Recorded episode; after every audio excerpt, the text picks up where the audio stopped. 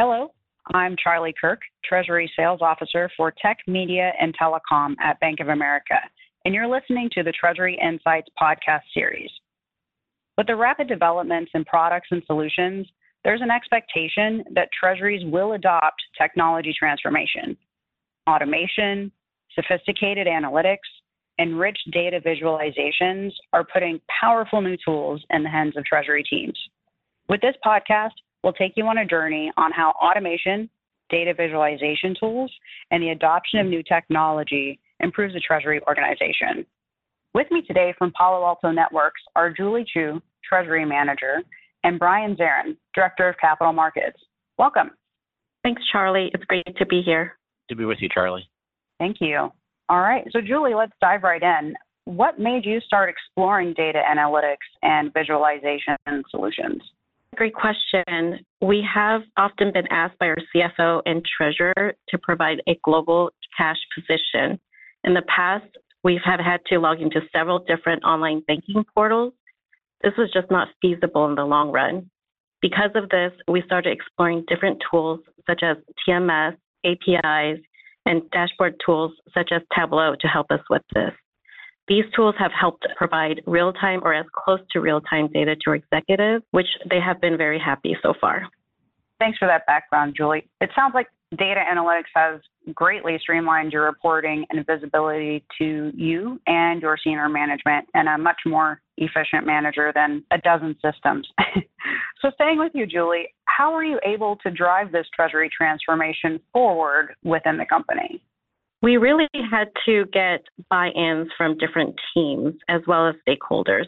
To do this, I spoke with different teams to explain the benefits of these tools and how it can help their departments as well.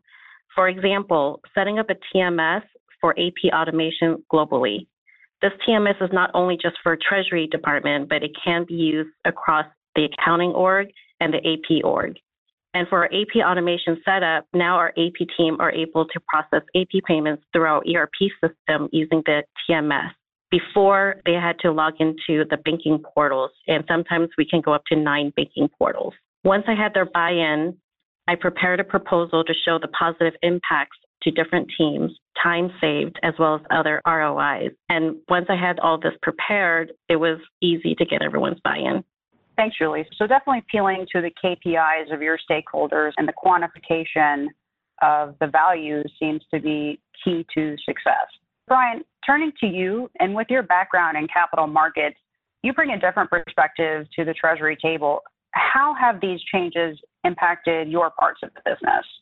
As Palo Alto Networks was growing its top line and bottom line, its cash investments was growing globally. And so the importance of leveraging digital technologies to improve our cash and investment management was critical. We have important KPIs for our investment portfolio comprised of interest income, yield, and the percent of our total cash that's invested. In addition, we have important risk management metrics as well. So leveraging the digital technologies to help us keep on track for those important KPIs was really critical. As the firm was growing globally, we are expanding our investments both onshore and offshore.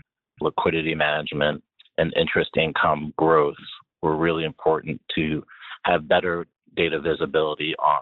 Digging a little deeper, we wanted to improve our decision making regarding asset allocation, industry concentration, duration, credit rating changes, unrealized gain loss in our investment portfolio so we can really track our decisions as we're investing throughout the year.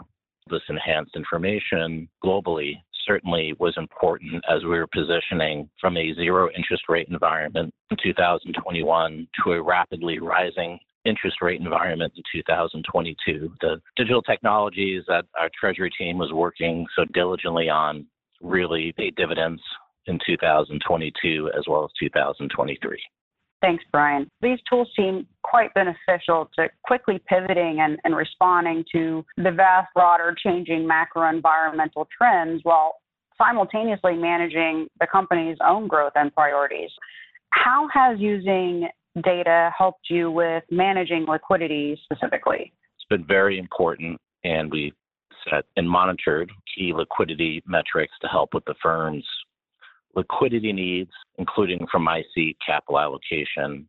And so the improved analytics really were evident with our data visualization initiative by improving what we had as a weekly cash update in a slide format to a more content rich dashboard in Tableau. The improved data visualization provided enhanced portfolio management analytics, which really helped us with our decision making throughout the time period the dashboard was in place, really keeping us on track to meet our objectives around interest income, around liquidity, around risk management. The cash from the business grew, we had more to invest. The data analytics that we provided through the dashboard not only helped Treasury make informed investment decisions aligned with our objectives, but also provided improved visibility to our executives, especially as interest rates continue to climb in 2022 and even in 2023. How are we managing our liquidity? How are we improving our interest income? And how are we optimizing the cash that we invested globally? The improved data analytics were really important, not just from an interest income perspective, but also from a risk management perspective. The March 2023 regional bank crisis was a good stress test for how we could access quickly our positions and assess any decisions, if any, were needed to be made in our fixed income portfolio. I'd say that the improved data analytics from our dashboard really helped us keep us on track to meet our objectives for interest income, which grew dramatically in fiscal 2023. That was driven by improved yields on our investments, improved percent of our cash invested, so really making every dollar count in our cash and investment portfolio and providing executives with much greater visibility on our global cash and that we were optimizing every dollar on our balance sheet. Thanks, Brian. It's incredibly beneficial that the usage of the dashboards that you described that link into the various parts of the Treasury organization enable you to be much more interconnected to make smarter decisions, not only as a Treasury team, but more broadly as a company in a more real time manner. Although I'm very sure that you're morning updating manual pie charts at a moment's notice. Now, to bring us home, Julie, what has been the impact of this transformation for Palo Alto Networks? Sure, Charli. Similar to what Brian has mentioned, the global cash visibility was very impactful to our executives. Now we're able to provide them this information in less than 30 minutes, whereas previously we had to log into several different portals and it could take one to two hours to provide this data. With this global visualization data analytics dashboard, we are able to make timely decisions now, as well as to make sure that we have enough funds in our accounts for operational expenses, such as making sure payroll goes out without any issues or any vendor payments go out without any rejections. This also helped us review our cash and reduce idle cash, as well as provide available cash to our investment team to invest so we can earn as much interest income as possible. Thanks, Julie. Congratulations to the Palo Alto team on all the accomplishments to date, and I'm sure that your stakeholders are also very appreciative as well. This has been a great conversation and really gets to the heart of the concept of an on time treasury, which is making sure that any new technology meets a need, not only whenever it is actually needed, but whenever the business is actually ready for it. I'm Charli Kirk, Treasury Sales Officer for Tech Media and Telecom at Bank of America. I was joined today by Julie Chiu and Brian Zarahn from Palo Alto Networks. Thank you for listening to the Treasury Insights podcast series.